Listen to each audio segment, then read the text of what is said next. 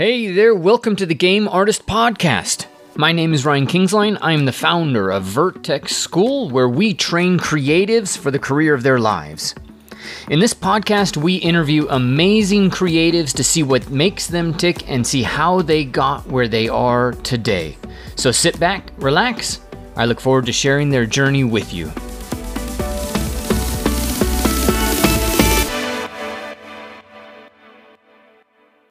All right. Welcome. Welcome back. Christian, so great to have you here. Yeah, thank you for having me, man. It's a pleasure. Yeah, absolutely. So, why don't we start by you telling people what you do? And I almost always do this, but with you in particular, this is going to be a real interesting conversation because you tracked a path I explored early on in my career, but you went deeper. So, why don't we start first with what you do now? And then I want to back that up into some of your education and your training because you went pretty deep there. Right. Nowadays, I have my own company, my own studio in Barcelona. Uh-huh. What I'm aiming to do is to hit three different things, which are three things that have kind of always defined me as a student and as an artist and as a professional throughout my career, which is obviously doing visual effects and learning, but also creating. So the idea is that we're consistently creating our own IP. And then the third thing is education, which has been a part of my career since I was good enough to educate, I suppose. Mm-hmm. So that's what I'm doing pretty much all of the time. I'm still teaching in other places. So I teach at the Barcelona Academy of Art, which is, you know, where I'm still able to tie in traditional teaching there. I teach sculpture and anatomy there. You do the clay work yeah, there? clay sculpture and then anatomy lectures, and then I teach écorché for six months a year, you know, which is working in clay but sculpting the figure, just starting from the bones and then the muscles on top of that. And then, as and when it's appropriate, I'll still go into London to teach. Like uh, last week, I was doing a anatomy workshop for Framestore, so you know, Ah, trying to balance those those two things out. and then are you doing a lot of freelance on top of that? No, any freelance work that I'd get, I'd try and run through the company. You know, and nowadays, Mhm. what I'm trying to do is, you know, because I have my own artists to train up, I would rather them do the work and then me supervise and focus on other things. That's interesting. All right, so you have a team that you work with. Yeah, we're really small. In my company, we're five people, and then we have a small team of outsourcers that any overspill will go to. That's great. And uh, located in Barcelona, so you're dealing with the EU customers, or are you also doing North America? Yeah, I was freelance for five or six years or something. You know, Mhm. after I left Double Negative, I, I was freelancing for a long time. And so then I was just building up a client base. So actually, my client base is from what I built up then, which is largely London based customers, you know, um, indie film producers and things like that. And then a few, a few LA side. Yeah, we actually have no Spanish customers that I can think of. It's just happenstance that we ended up in Barcelona. You know, it was a good place to raise a family. And then there's the academy there, which I had close ties to, and a Mm. couple of film schools that I taught at as well. Uh, tell me a little bit about those ties, because you're atelier trained, I'd say, yeah? Yeah, yeah. What, what does that mean to be atelier trained? So it means going through the academic system, which is the 19th century way of approaching figurative art, fine art, let's say, because it would cover landscape and still life as well. So in that respect, if you look at the whole history of art, it's a relatively new approach. It's not it's not the same techniques that, for example, Michelangelo would have been using or the ancient Greeks would have been using. It's a very regimented academic approach to studying art which has enjoyed something of a resurgence in the last 10, 15 years, thanks to the Florence Academy of Art, and then you know mm-hmm. all of the offshoots that you've seen from that, like spores or something, you know, going around the world. I mean, whether that's artistically your style or not is another thing. But in terms of the kind of work we do, whether it's film, visual effects, games, other forms of entertainment, a large part of what we need to do is to be able to look at something and work from it diligently. You could say copy it, but that's the wrong way of looking at it. But to be able to work to a very, very high level of accuracy, that's where the atelier method really stands out. It has its downsides because it limits creativity because students can get trapped in copying. But for a lot of my career, what allowed me to progress was the ability to just look at a thing and make it like the thing. And that's coming from the atelier way of working. Yeah, got it. There's an interesting thing that happened to me early in my career. I'm not a atelier trained. I was trained at Pennsylvania Academy of Fine Arts, which then was the New York Graduate School had come up just a couple of years before I went to PAFA. So it was like the Mm. only place I could go to find traditional training. And even then it wasn't traditional. It was like it was just like three traditional teachers. that was it. You know, but we had casts. We had casts Napoleon Yeah. sent. We had a cast of Michelangelo's David. We had a cast of the Laocoon and Mhm. a couple of other things. It was just beautiful. Mhm. Anyways, I came to Hollywood to study, and uh, I was in an interview towards the end of my time studying digital stuff. I had an interview with somebody out of DreamWorks, And I was showing him my portfolio, and he and there was a storyboard thing they were looking at, and you know I could draw, but storyboarding I just was painful. And so there was this one scene where it's like somebody puts their foot into a puddle, and the guy goes, "Well, you're supposed to when they put their foot in the puddle, you just put like little um make it like splashes of water coming out of the puddle." And in right. my mind, I'm thinking, "Oh fuck, how do I draw splashes. I'm gonna have to go get some time lapse reference, and then I'm gonna be copying some splashes. So I just asked him, I'm like, "How do you draw splashes?" And he looked at me like I was an alien, and just like quickly scribbled a couple of like little lines that showed, you know, cartoony lines. And I was yeah. like, "Oh my god, I'm such an idiot," you know. And right before this, this guy's like, "Oh yeah, your drawing's really good," and then afterwards, he's like, "Next."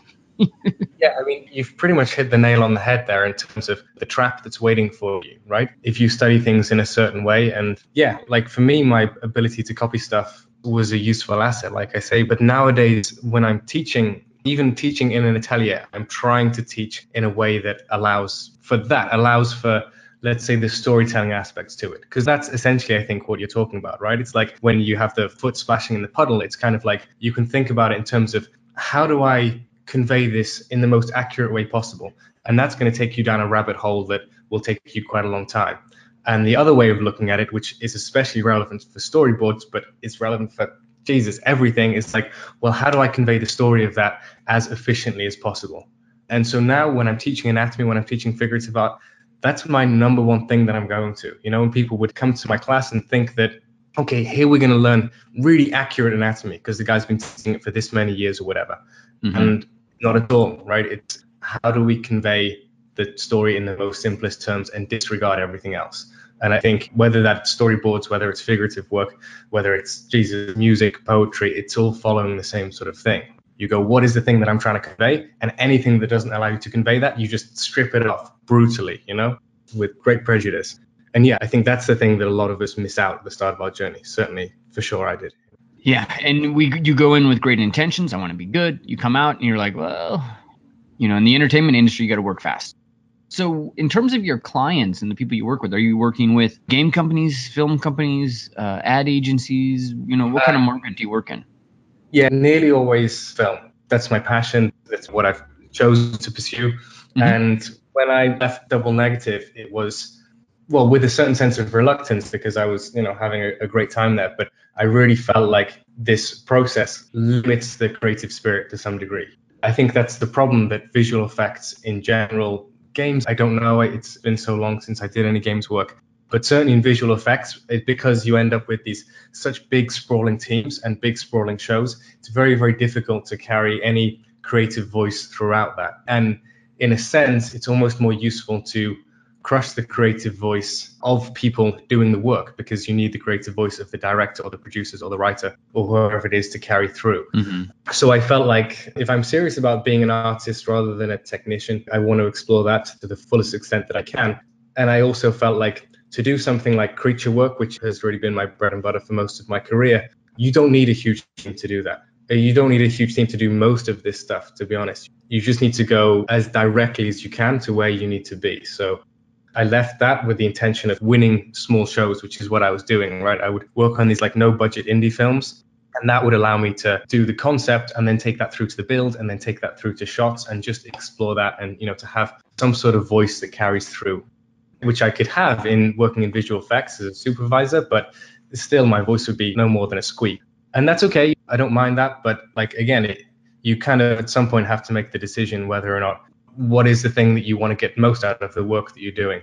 And for me, if I'm creating, that's all. Or creating and teaching and learning. As long as I can tick all of those boxes, man, I'm happy. So, mm. um, so yeah, the question was what was I don't remember the question, but maybe the answer's in there somewhere. Who knows? what are you creating? what is art now for you? You know, it's something I've been kind of struggling with at different stages because, you know, when you go into digital, it's such a product focused area. It's almost like being a goldsmith back in the 1400s. It's like, you know, you're not a sculptor, you're making things for rich people. Yeah. yeah. And I think I've made peace with that, you know, to a large extent. So, what I am, the extent to which I'm an artist, I guess, is defined by the client. Some of them will want that and will just want you to have as much say as you can bring to the table yeah. And some of them won't, and you know everything in between. And you know, I learned really early on. The first character I ever did was for a Sony game called. Uh, it was uh, it was some kind of racing game where you could smash into. I, I can't remember, but anyway, it was like a fun a Mad Max style racing game. And I remember doing the first character that I did for that and just poured everything into it. Uh, I was doing that as a freelancer. You know, that was when I was studying in Florence and I would freelance on the side. And I remember sending it to a client and being like, they're gonna be loving this because it's you know it's the game stuff, but I'm also putting in everything that I know about sculpture and whatever. And the feedback was the thing that killed me was the feedback. What it wasn't that it pointed out a bunch of things that I got wrong, but it was a bunch of things that I disagreed with. And man, I couldn't sleep. I was just like, how could they do this to my to this character that I've been working on for so long? Blah, blah, blah. And so that was, you know, it was from that point onwards that I went, wait, this isn't me as an artist. This is me as a technician. And like, as long as I'm learning and creating, then I'm kind of fine with that. But obviously, if I'm choosing my own personal path and if I'm setting up my own company, I wanted to facilitate my ability to create as much as possible. Mm-hmm. So work might be ideally work would be um, and most of what we do is someone would come through with a concept and i would either do the concept or supervise one of my guys doing the concept and then build the asset as well for me that's the key thing that we miss in visual effects so much of the time we get delivered a concept and then it's like well the guys figuring out how it moves have no contact with the concept artist so for me, keeping that as one unified flow or something like that from concept through to final shots is pretty vital. So that's the majority of what we do creature design, concept right the way through. And then also, like, you know, I'm creating educational content when I can. And one of the things that I want to do as a company is be turning around short films and mm-hmm. uh, making educational content based off of that. So our first short is now in post production. And so this little guy down here, you can see this is um, so th- this is me trying to have my cake and eat it in terms of exploring myself as an artist because I write a film uh, with my friend who's a writer, and then I do the storyboards, which I work through with another friend who's a storyboard artist. And here I'm going, well, you know what is a pain for me as a concept artist is a problem that I've had multiple times when I do a concept and then it goes into a special effects studio where they need to do a practical version of the concept. Mm-hmm. And we have no communication. Like the special effects world and the visual effects world are treated as completely separate entities, right? The special effects world is seen as like the old guard who are holding on to this noble but dying art form, and the visual effects guys are the arrogant young guys and whatever. And so there's kind of uh, some resistance on both sides. And as a result, what I find is they consistently would take our concept and then tweak it so that they have ownership of the concept and whatever. And my approach has always been like, wait, I can sculpt and I make creatures. What difference does it make if I'm doing it in clay and silicon or if I'm doing it digitally? So, but of course, that would be quite difficult to convince a client about. So, with this film, I deliberately created like, so this will be a 10 minute short film. I deliberately created something that would be part digital and part practical, right? So mm-hmm. that we kind of get the best of both worlds. Because I think, as well, from a visual effects point of view, that's what you want, really. Just like whatever makes the thing work, and digital by itself is not enough to have any real heart. So then yeah, so then I set this up so that I could make a puppet and learn about making a functional puppet because I'd never done it before, but I just figured, well, it must be doable, you know? Like I'm not keen on hyper specialization in terms of setting boundaries, even in digital between like modeling and texturing and rigging, even whatever. I'm just like, look, just create, man, and just learn that skill of creation. That's what I saw the guys doing in the Renaissance, learning painting and architecture and sculpture and all those things. Just get to the heart of that and then figure out how to apply it to different things so this is kind of like my way of being an artist in film because like i say film is, is one of my passions and then at the same time because i'm always going okay i want to learn create and educate how do i do all of those things at the same time we'll be creating educational content on doing visual effects for a short so that would cover prepping a shot for visual effects would cover doing the creature work and stuff like that and that's mm-hmm. that's something that we'll release alongside the film so that sounds great. Yeah, I've noticed you've ramped up some of the tutorials over there. At what is it? Screen uh, Clay? I got confused. Yes, Screen Clay is uh, is the name of my company. Yep. So a lot of this stuff here is related to tutorial series that I'll be doing, and that stuff I just um yeah. If you go to my website screenclayfx.com and go to the educational section of that, that's all there for free because it's just this is the kind of stuff that I would want as a student. So it's if I'm in a position to be able to put that out and to help anyone else out, then great. So this guy, for example, is a study from a Raphael drawing because I did um series on anatomy from the masters and just like how they were using anatomy, which is oh, I, I know think, this drawing. Yeah, absolutely. You know, I think like the the way that these guys would use anatomy is the way that I think is the way that it should be used, which is I think somewhat different to the way we would study it in Atelier. So here, for example, this is after Rubens. Uh-huh. Um, and you know, when you see how the way Rubens uses anatomy, it's just it's not accurate, man. It's just insane. he'll like take an egg shape and that's his symbol for tension. And so for something like this where you have two guys fighting, he's just like throwing eggs all over the place. And you know, in doing this study, it took me a long time to unlock that natural resistance to just go mad with it, you know, and then I don't know, it was maybe half an hour before finishing. I probably had a coffee or I was tired or something, and I just went, okay, Jesus, boom, let's go for it, you know? And there you can start to appreciate the power of how he was using anatomy. And even when he was trying to be correct, he generally wasn't because that knowledge didn't exist at the time. You know, you think of the écorché figures that you can get on your desk, and they're going to be uh, pretty accurate and look beautiful, or the all the books you can get that's relatively new. You know, you go back to Da Vinci, he's having to cut up people to try and figure it out. You go back before then, the information just doesn't exist. So rather than thinking about things from a technical point of view or from a medical point of view, right, they would just go straight mm-hmm. to story. And that's, you know, that's coming back to your water drops. It's just like, how do I sell this idea, regardless of the accuracy or whatever? And you can get, uh, you've got ZBrush open, right? Yeah. Can we get up uh, and and explore that concept in ZBrush? Because you know this is I think one of the hardest things for us to understand, and it's trivialized by comments like the Picasso quote, like you have to know anatomy, you have to know before you can forget it, and all of that stuff. But what the hell does that really mean, right? It's like you gotta know something before you forget it. Can we get a little bit more clarity in terms of the steps? And I see it with Carlos Huante. I don't know if you know Carlos. Yeah.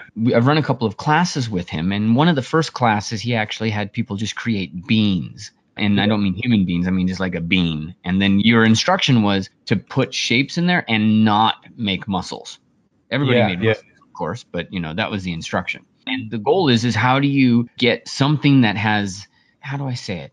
For him, if I remember correctly, the goal was to just loosen the hold reality has on you so that you have more aesthetic possibilities, right? And I think that's along the lines of what you're talking about. Yeah, you know, like the first question that I will ask people, I'm just going to bring up uh, a friend of mine who is just like one of the best figurative sculptors alive. I always botch his second Wait, name. Uh, this guy's a friend of yours, because then yeah. I need to come see you, and we need to go see him, because his work, it, he is easily one of the best guys out there right now. Yeah, yeah, and so he. This is amazing. I love this work. At the Barcelona Academy now and again. Yeah. And so the last time he came to the academy, he taught two classes. They were abstract design and composition. You know, he mm. could choose like whatever, right? He could construct a, whatever he wanted just for the sculpture students. The things that he chose that he thought would be most relevant were abstract design and composition mm. and storytelling. And he doesn't know anatomy, you know, like, uh, I mean, it's like like he knows the human body, right? So he was obviously like delicate in in talking this through with me when we first met because he yeah. knew I was the anatomy teacher there, and he didn't just want to shit on the idea of studying anatomy but like I think you know we see it in the same way, and and his approach is like, look, he wants to look at things. Okay, so he's telling me this story about like you know because he was sculpting forever, and and as a kid he was obsessed with ancient Greek sculpture, and one of his teachers said to him like, look, you're looking at everything through the lens of Greek sculpture, right? Whereas what you should be doing is looking at everything through the lens of nature, right? And then if you look at Greek sculpture in that way, you see how they were pursuing that, right? So that becomes the fundamental source for everything. And mm. if I can uh, paraphrase there, instead of looking through the lens, you're trying to get closer to reality so you can see the lens. You can see the distortions and the artifice that Greek sculpture had. Yeah, it's like instead of chasing them, you chase what they chased, right? right.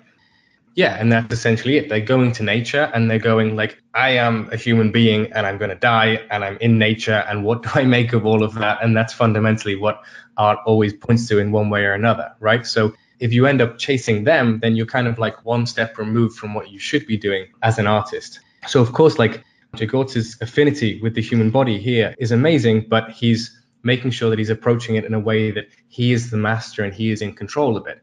And his thought is that well, I hope I'm not putting words into his mouth here, but essentially that anatomy can be a way of restricting you from going to that. I agree that it can.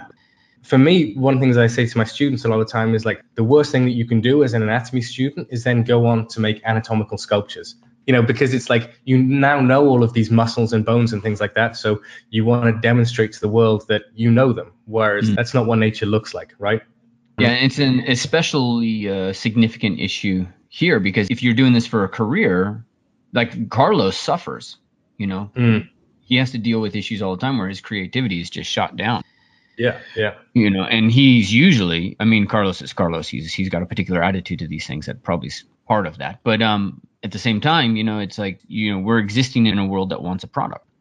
Yeah, that's the thing that I think like if you don't make peace with that, then that's probably a very good sign as your strength as an artist. But it's a miserable kind of existence, right?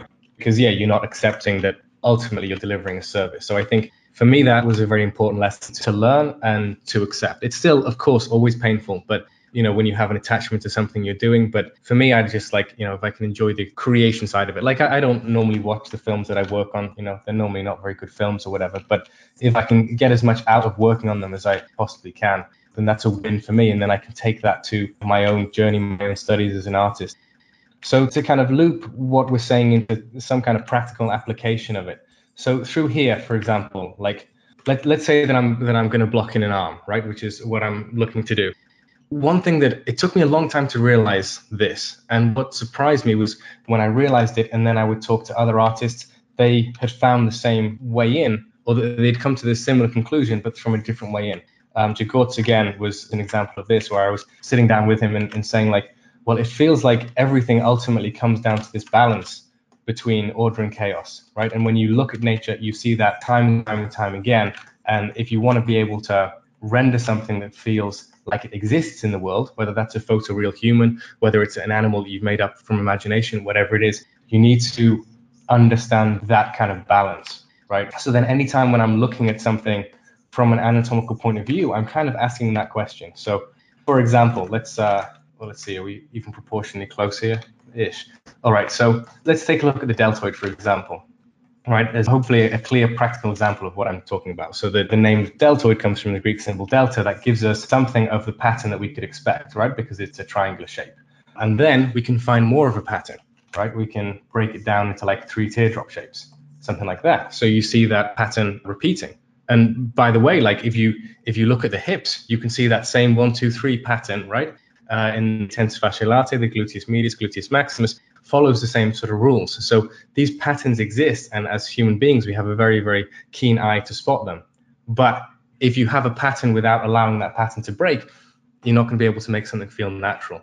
And that you can learn that through studying the human body. Really, that's for me what you would study the human body for. But you could learn it from a horse, right, or from a, a leaf or something like that. So in this case, you know, we have these one, two, three teardrops, and we go, well, where is the variety there? How does the pattern break? As soon as you ask that question, the answers will start to come, you know, with some study. So, you know, the head of the humerus pushes out here, for example, that gives us a roundedness at the front and a flatness on the back, right? So that's one juxtaposition. We have rounded playing off against flat. Or the heads of the muscles are pointing towards the front, or at least the medial and posterior ones, and this anterior one dives underneath there. So that gives you that S curve, and it also breaks the symmetry between the muscles. And then, you know, if you want to get tricky about it, you have the fact that these muscles are kind of braided in the middle. And, you know, you can study this to the nth degree, but ultimately, that's the thing that you're going to find in nature. And like, it's just anatomy books tend to focus on just the, well, there's this shape and there's that shape. And it's like, well, that's, there is a limit to what you can learn from that. Mm-hmm. Whereas if you go, but you can take this stuff like as deep as you could possibly want to go and you don't have to do that through anatomy. You know, that's why I use Jagorts as an example. He just uses the human body, right? And that takes him to just like what this pure essence of design.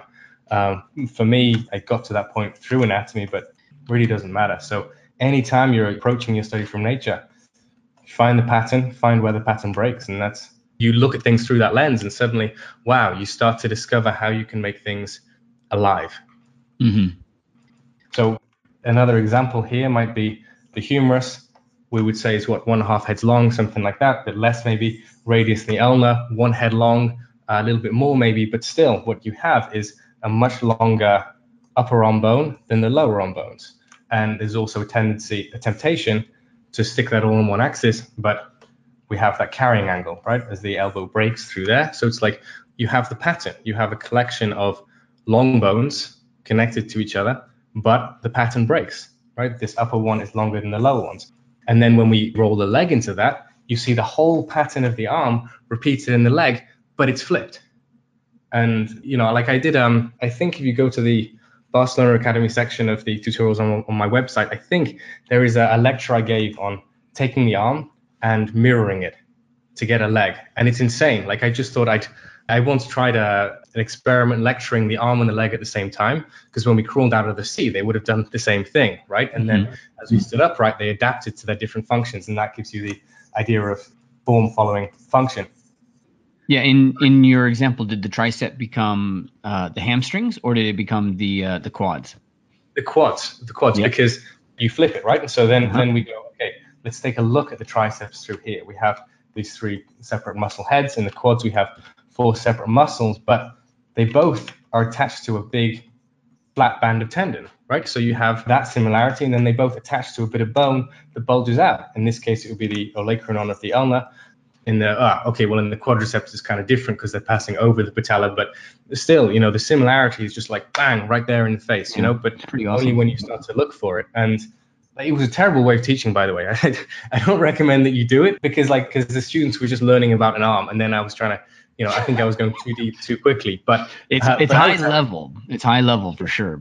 But right. awesome. Um, but I was having a great time, you know, because like for example, the uh, you know I was looking at the humerus and it has like a, a curve like that and it uh-huh. comes forwards, and then you take a look at the femur, man, it's the opposite thing, right? And then it's it's just coming and, and curling backwards, you know. And I was just like, Jesus, thing after thing after thing after thing, uh, you're able to find the pattern, and then you're able to find where the pattern breaks. And for me, like that's a really exciting way of looking at things. So you know, you're talking about Carlos Huante, it's the same kind of idea, right? It's like, for me, the approach of studying anatomy is just like at some point you let go of anatomy, right? And I think that's that was our jumping off point here because you were talking about uh, Picasso going like, well, you know, you learn the thing and then you forget the thing. And I would say like, you know, the example of Jagots is, well, you don't need to learn the thing, but if you do learn the thing, then you can see how much there is to get out of it. Maybe another way of looking at it is that Bruce Lee idea of like before I studied, a punch was just a punch and a kick was just a kick. And then I started and I realized like, wow, okay, no, there's a jab, cross, you know, uppercut, hook, all of those things. So a punch was no longer just a punch and a kick was no longer just a kick. And then he understood. And a punch was just a punch and a kick was just a kick again, right? Because it's all just body movement, really.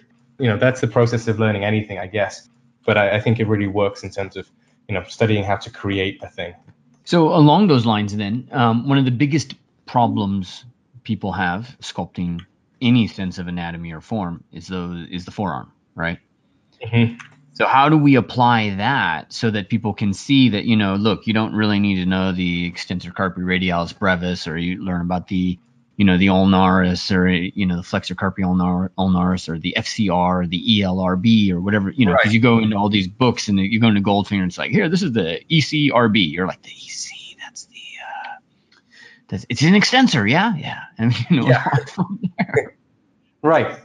So I mean, of course, like you know, a good teacher, and I know that you'll do it in this way, is you just go, okay, well, look, you can just simplify these and, and group them together, and that's you know, that's one way of looking at it. Oh, that's a very sensible way of looking at it. But to loop it into like, I guess specifically the way that I'm thinking about things is mm-hmm. is you just go, okay, well, look, forget knowing any muscle and just know that what you need is like some kind of operational ability in the arm, right? So or in any or any any limb, right? So if you want to bend this arm forward, you need a muscle in front of the arm because all muscles can do is pull. So it doesn't matter whether it's the biceps, the brachialis, it doesn't matter any name or shape or anything. It's just you need something here and it needs to go to there. Right. And the, the first exercise I give my CGMA anatomy students is to go, I give them some made up bones and just go, I teach them about design and function and go, make some stuff up. Man, I don't mm-hmm. want to see humans. I just want you to think about this like you are doing a robot. Man, I mean, robots are a good exercise really for practicing your anatomy because it stops you just copying the form so much. So you can just go, well, I would need to put a piston there and there maybe. So that would work to move to move that as a hinge. And then, you know, and then to bend it back again, maybe I would have a piston there and there or something like that, you know, and then that would pull it back, right? So the whole movement of the human body is dictated by that. And once you look at things in that way, kind of becomes easier to figure out. Like, given that a muscle can only pull, think about all the muscles down your front. If all they can do is pull, they'll pull you towards the front, right? They'll pull your head down or the legs up towards your head, which would form a, a C curve, right? If all of the muscles down your front activated, you would get that C curve all the muscles down your back activated, you would get a C curve in the other way. Your torso would come back, your legs would come back. So then you don't need to know that the hamstrings pull the leg back. Of course they do. They're on the back of the leg. you sculpt whatever you want there, you know? sculpt whatever you want as long as you're following the rules of like, does it feel like it's made up of muscle tendon? Is there skin on top? Is there fat on top? Um, you know, if, if you hit all of those things, doesn't matter if the muscle's accurate. You know, that's going back to to Rubens, to Michelangelo, to guys, well, Michelangelo especially, whose anatomy was pretty ropey, but it doesn't matter. He got straight to the story. So then if we come back to what you're asking with the forearms, it's like, well, if I want to bend the hand, then I need muscles that are starting above the hand and going into the hand. So that's what all the muscles here are doing. The one, the ones at the front are going to pull the hand towards the front. The ones at the back are going to pull it towards the back. Okay, so that gives you your function, right? And and so then, especially if you're doing working with pose characters or you're working with characters that are moving like you would in visual effects, that allows you to sell the movement of it as well. And you don't like so so back here. Let's say we fish out our extensors right? And that's going to be something like that, right? You'd have you'd have extensor digitorum, and then you'd have extensor digiti minimi, extensor carpi but who cares, man? So there's three muscles. Put in two, put in five. It doesn't really matter, and you never know in life as long as you have something that's going into the hand to uh, to extend it, right? So that's kind of looking at things from the functional point of view. Well, and we can go further with that actually. Let's take it one step further and go, well, you know, as something that's evolved from being in trees, flexing is a much more important action for us, right? That's why the flexor mass is big and why the extensor mass is small. It's not it's not nearly so important. Okay, so that covers function pretty well. And then, you know, if we cover aesthetics, we either go, where is the pattern and where does the pattern break? Right? We just ask that question. Well, we have one group on the front, one group on the back. That's a pretty good pattern. Where does the pattern break? This one's big, that one's flat. Another pattern that we have is maybe that this more or less follows the line of the forearm. Where does the pattern break? Well, it's not quite following the line of the forearm, right? It's coming from that there, and it's more or less going towards the wrist. So that gives you an oblique angle, right? Which, by the way, the biceps also has, right? So that's coming like that. Head, the tendon of the triceps is not following the angle of the humerus. So you get all of these little um, diversions, all of these little deviations that will only appear to you when you when you call them, right? When you when you um, ask to look for them, because otherwise, like like let, let's say that I make the biceps run straight down the humerus, something like that, and then I make the triceps tendon follow the humerus directly. It's not the worst thing in the world, but the problem is if I do this a thousand times, right, with all the decisions I make on the body, and when you're sculpting a body, you're making hundreds of thousands of decisions in real time, then they're all going to add up to something that's a little bit weaker. And so you go, okay, well, how do I refine that tendency so that I make all the correct decisions? Well, one is that you could memorize everything that gives every muscle and every bone its character, and you'll die trying to do that. Or you can know what questions to ask. You can develop a tool set that's going to allow you to do that. Right. And the exciting thing about doing that is that suddenly you're not limited to anatomy. Right. So like when I started concept art, that was actually after I was teaching anatomy. But I was like, well, Jesus, it's uh, one and the same, you know?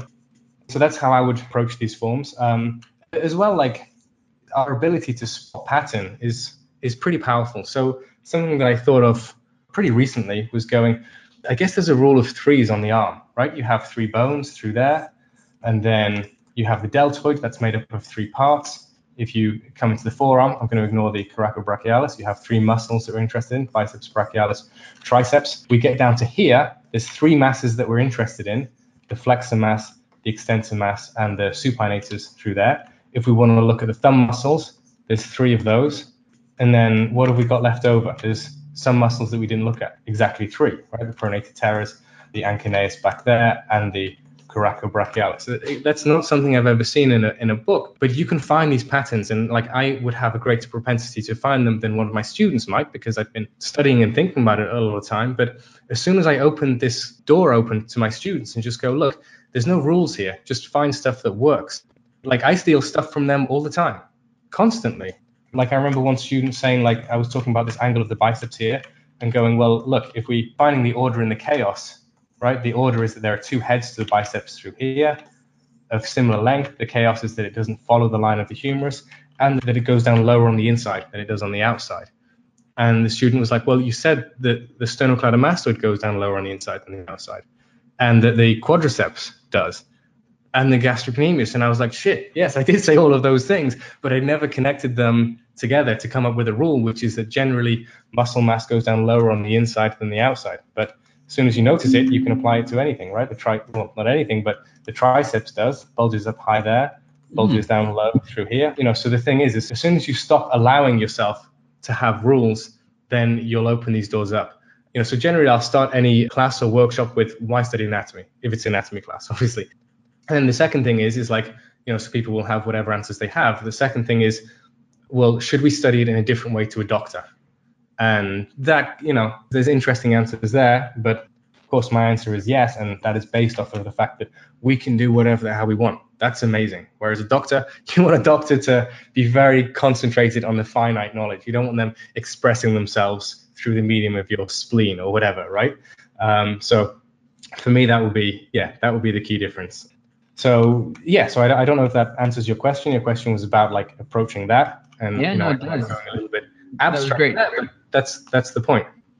And you know, I think uh, the note on doctors is actually relevant too, because for example, plastic surgeons, we I'll find plastic surgeons in my classes and different anatomy classes because that is yeah, when they yeah. need to express.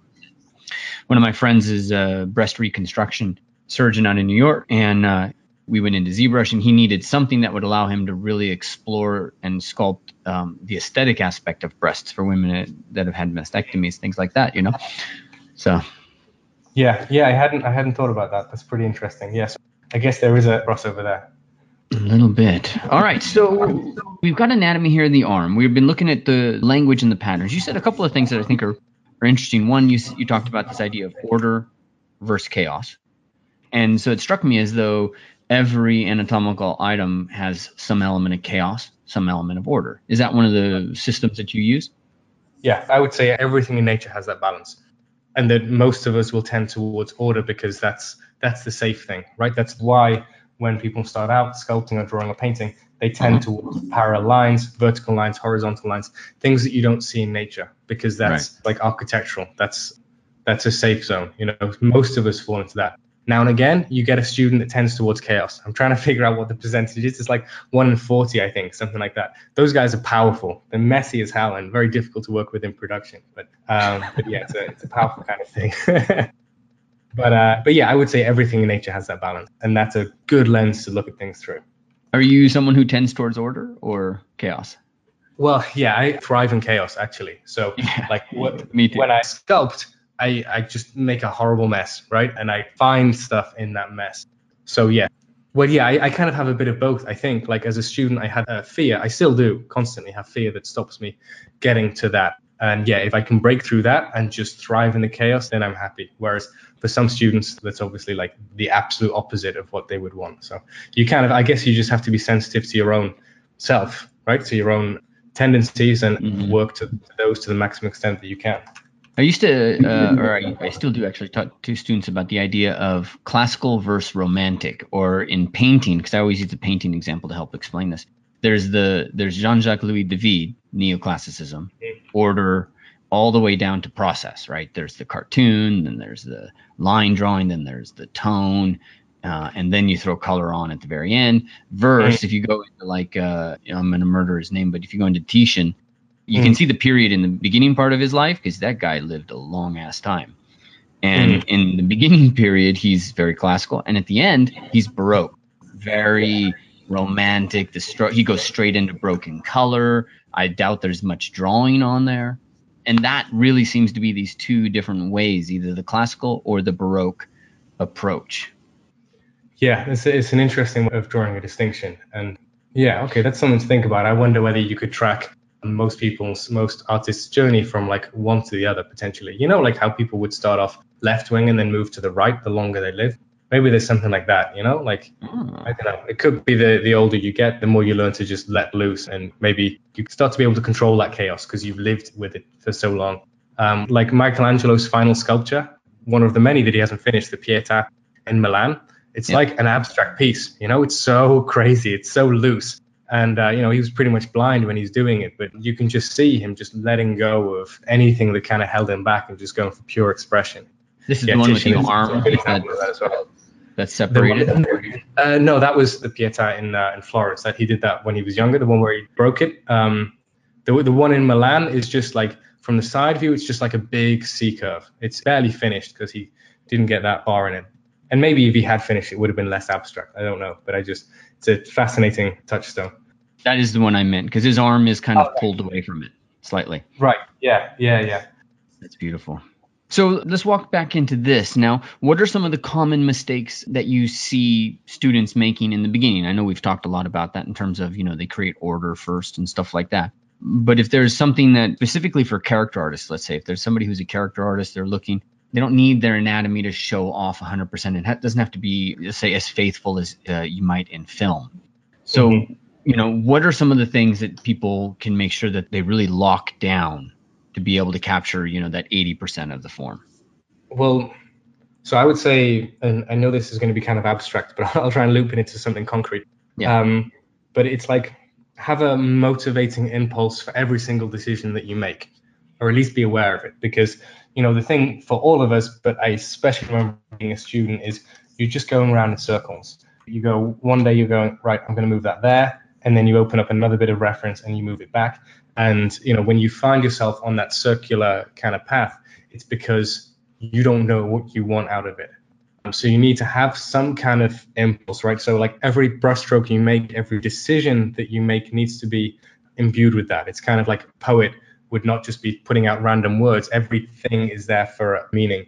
So as I'm working with this, it's like, well, if I'm choosing to push the read of the tendons through here, it's because I want to convey tension in the wrist, or it's because the person is very powerful, so those tendons are very taut, or it's because the person is old, so the skin is very thin, you know, things like that. So that means that like I'm consistently in control of it. So even if I have like three different, four different, 10 different reference images up, you know, maybe I have my écorché reference over there, and then I have, you know, someone who looks kind of like the guy that I'm sculpting over here, and then I have an artist that I'm inspired by over here. It's like, well, what unifies all of those? How do you use them in a way that you can control? And I would say just be aware of what it is that you're trying to convey with each brushstroke. And that can be a material thing, like it can be, you know, through through here going, okay, well, this is going to be pretty bony through there. So I get out the flatten brush and I make it bony, you know, as opposed to back here where this is going to be loose skin. So it could be something like that, or it could just be like, well, I want the person to feel like really massive. So I need much more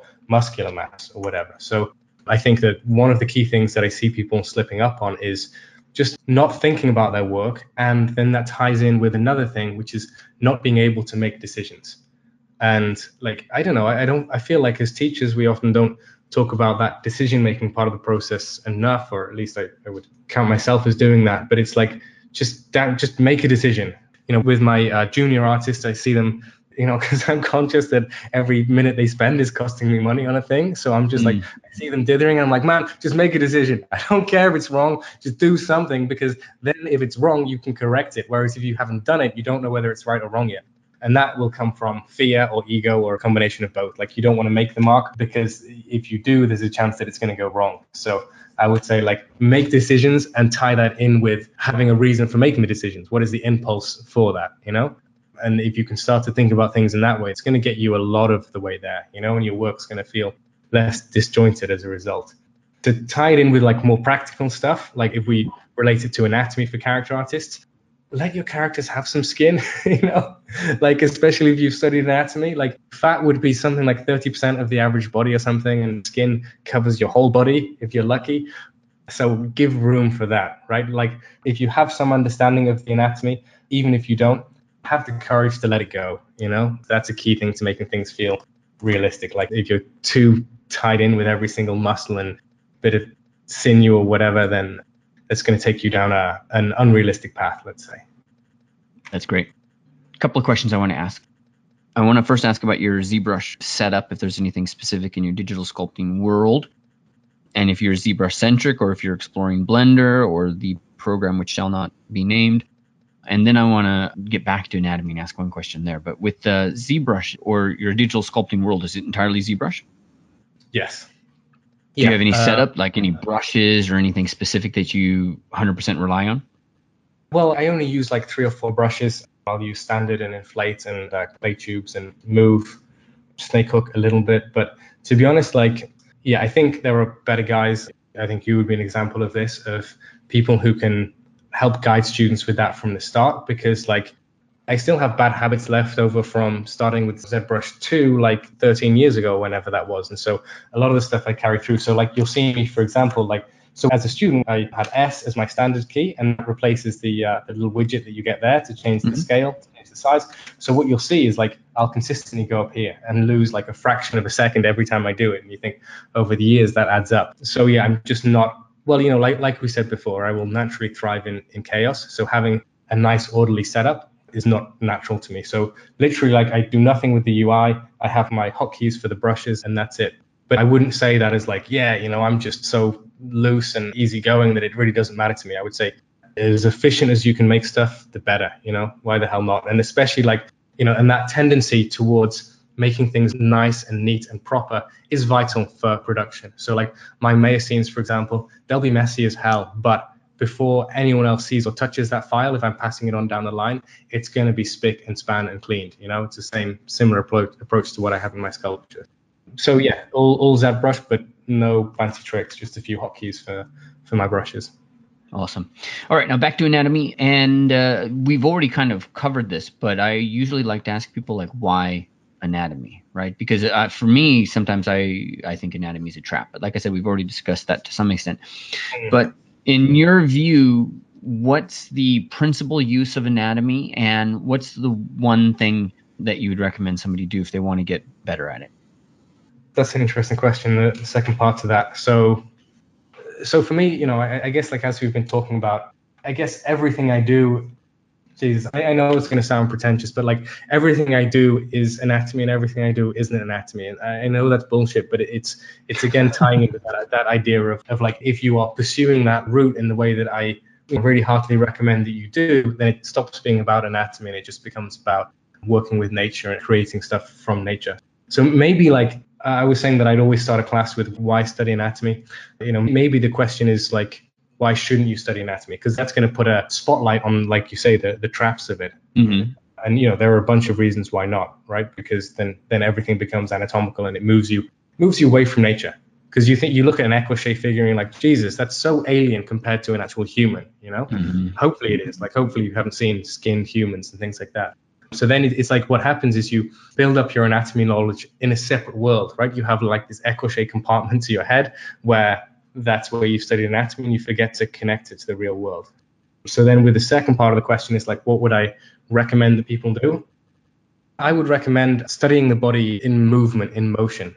I'm creating a course with with Proko at the moment, just with this in mind, because I think as uh, certainly as visual effects artists, we have like this real privilege to have to explore the body in motion. So it's like, yeah, maybe you know you do your figure in a T pose or whatever, but at some point you're going to have to sculpt some corrective shapes, and at some point you're going to have to shot sculpt it, and you're going to have to do whatever else. So you're going to have to know what happens when the arm bends like that, right? And that's mm-hmm. that's something that generally people aren't doing. They're copying the the T pose things, and they're not thinking about that. And so as soon as I have this as a problem, then I have to think about things in a hopefully a more like a useful way. So I have to go, well, what happens when this bends? And how do I tell that story? Well, you know, around the back here, this is where the extension is, right? So, you know, you always have this balance of two forces and, you know, you can define that how you want. Here, it's simply going to be compression on the front and extension on the back. So, okay, how do you tell the story of, of extension? Well, when it's running over bone, the bone, you know, is really obvious